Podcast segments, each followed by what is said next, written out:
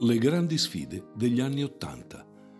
Negli anni Ottanta, come abbiamo visto nella scorsa puntata, le difficoltà del mercato e la pressione della concorrenza diventano sempre più agguerrite. Ciò non impedisce alla cassa di accentuare la sua presenza e di aggiornare i servizi, spesso all'avanguardia con i tempi. Tra i numerosi rinnovamenti citiamo l'estensione del mutuo da 5 a 10 anni e l'emissione di certificati di deposito per i quali è possibile una durata a medio termine con un inferiore carico fiscale. Nel decennio 80-90, inoltre, l'operatività riceve una spinta decisiva dall'automazione. Un'evoluzione dei servizi senza precedenti Vengono introdotti i bancomat, i cash dispenser, le casse automatiche di versamento e prelievi, la cassa continua, le carte di credito e debito, i point of sale collocati presso i clienti. Tuttavia, nel pieno spirito della Cassa di Treviglio rimane la sentita necessità di mantenere i contatti con soci e clienti, che spesso sono fuori sede per motivi professionali durante la settimana lavorativa. Nel giugno 1990 la direzione decide quindi di aprire gli sportelli e le attività di consulenza nella mattina di sabato. Questa attenzione alle persone ottiene subito riscontri favorevoli.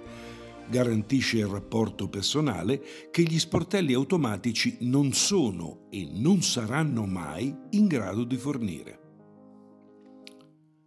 L'aumento dell'attività, la crescita del lavoro, l'apertura di nuove filiali e l'assunzione di nuovo personale rende sempre più necessario intervenire per assicurare nuovi e moderni spazi operativi.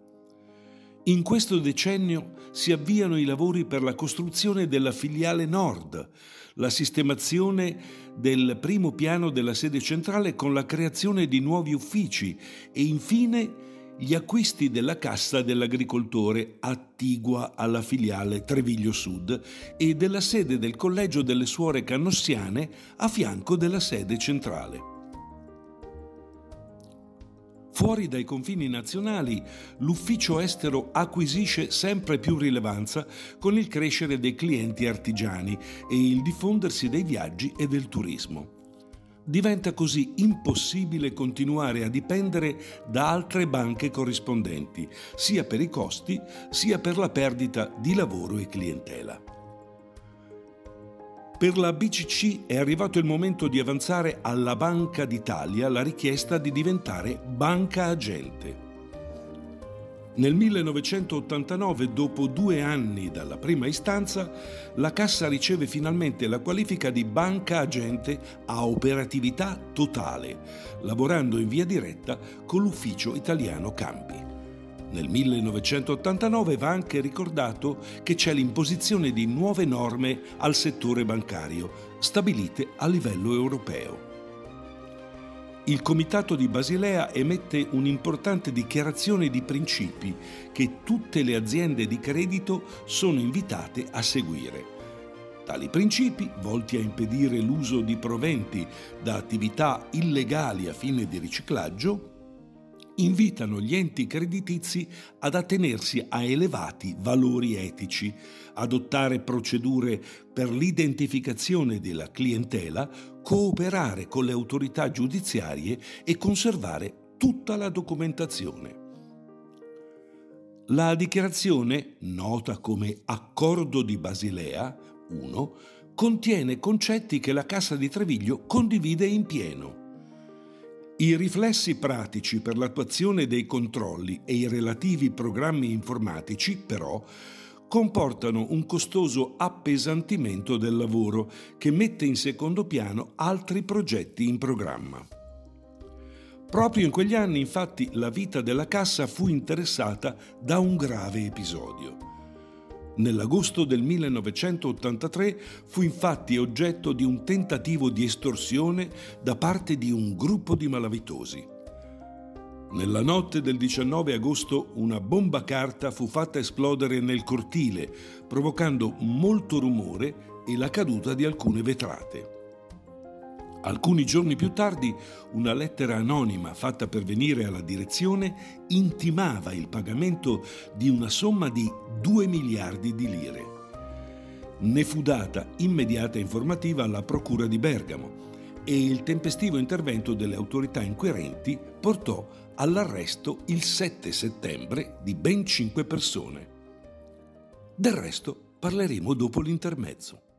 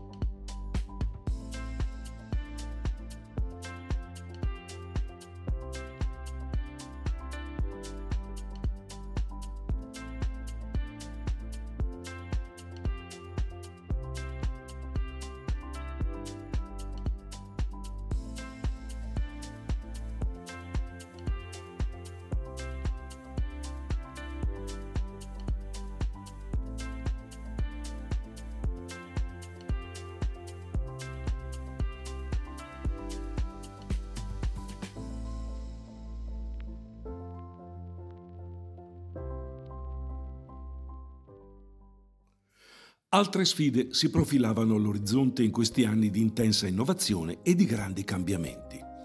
Enzo Badioli, rimasto alla guida del movimento dal 1960 al 1985, assommando in alcuni anni la presidenza di Conf Cooperative, di Federcasse e di Crea, lascia progressivamente tutti gli incarichi, dando vita ad un profondo rinnovamento degli organismi centrali. In un afoso pomeriggio romano del 1985, in un clima ormai stanco e logorato dai contrasti, viene indetta la riunione del Consiglio per eleggere il nuovo presidente della Federazione Italiana. All'unanimità e con battimani, senza nemmeno bisogno di votazioni, Alfredo Ferri viene scelto per il successivo triennio raccoglie una pesante eredità che gli viene affidata per le sue capacità di mediazione, per l'approfondita conoscenza del movimento e per gli ottimi rapporti con le autorità di vigilanza. Sul versante della politica nazionale si aggiungono ulteriori complicazioni. Nell'aprile 1986 viene presentata in Parlamento una proposta di legge per sottoporre le casse al regime ordinario delle banche sulla riserva obbligatoria.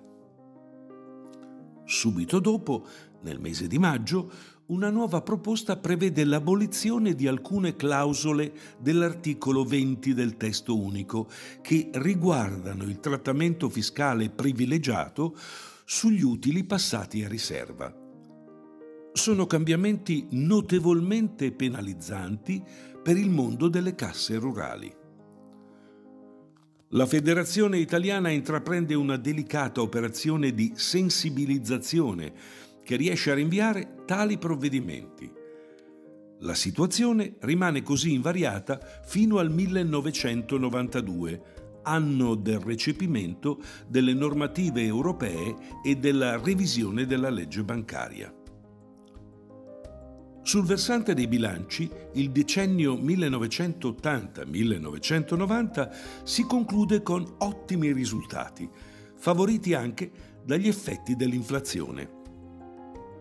Il numero dei soci passa da 734 a 1427 quello dei dipendenti da 83 a 173 e il totale attivo da 117.317 milioni a 558.982 milioni di lire. Le sfide di quegli anni si sono dimostrate senza dubbio produttive per la BCC. Non mancano le iniziative sociali, l'Assemblea, a partire dal bilancio 1983, dispone specifici stanziamenti mutualistici a sostegno non solo delle realtà che operano con la cassa, ma anche per la nascita di nuove cooperative, per il sostegno di numerose associazioni sul territorio e per il finanziamento di opere pubbliche. Particolare attenzione viene riservata al restauro delle case operaie, portando avanti il progetto intrapreso tanti anni prima da Ambrogio Portaluppi. Sempre nel solco della tradizione, nel 1986 viene restaurato il Teatro Filodrammatici, uno dei centri della vita civica e culturale trevigliese. In questo decennio viene anche celebrato un traguardo ragguardevole, il novantesimo anniversario di fondazione. La ricorrenza commemora i nuovi traguardi della Cassa, ma è anche orientata a ricordare l'opera e gli uomini del passato. Particolare risalto viene dato alla figura di Portaluppi, del quale ricorre il sessantesimo anniversario della morte. Un comunicato dell'Arcivescovo di Milano recita Il suo esempio sia per tutti voi di stimolo per operare tale sintesi tra la vostra fede e l'impegno nella società ed in particolare nel lavoro. Un messaggio, come abbiamo visto, quanto mai attuale per la BCC.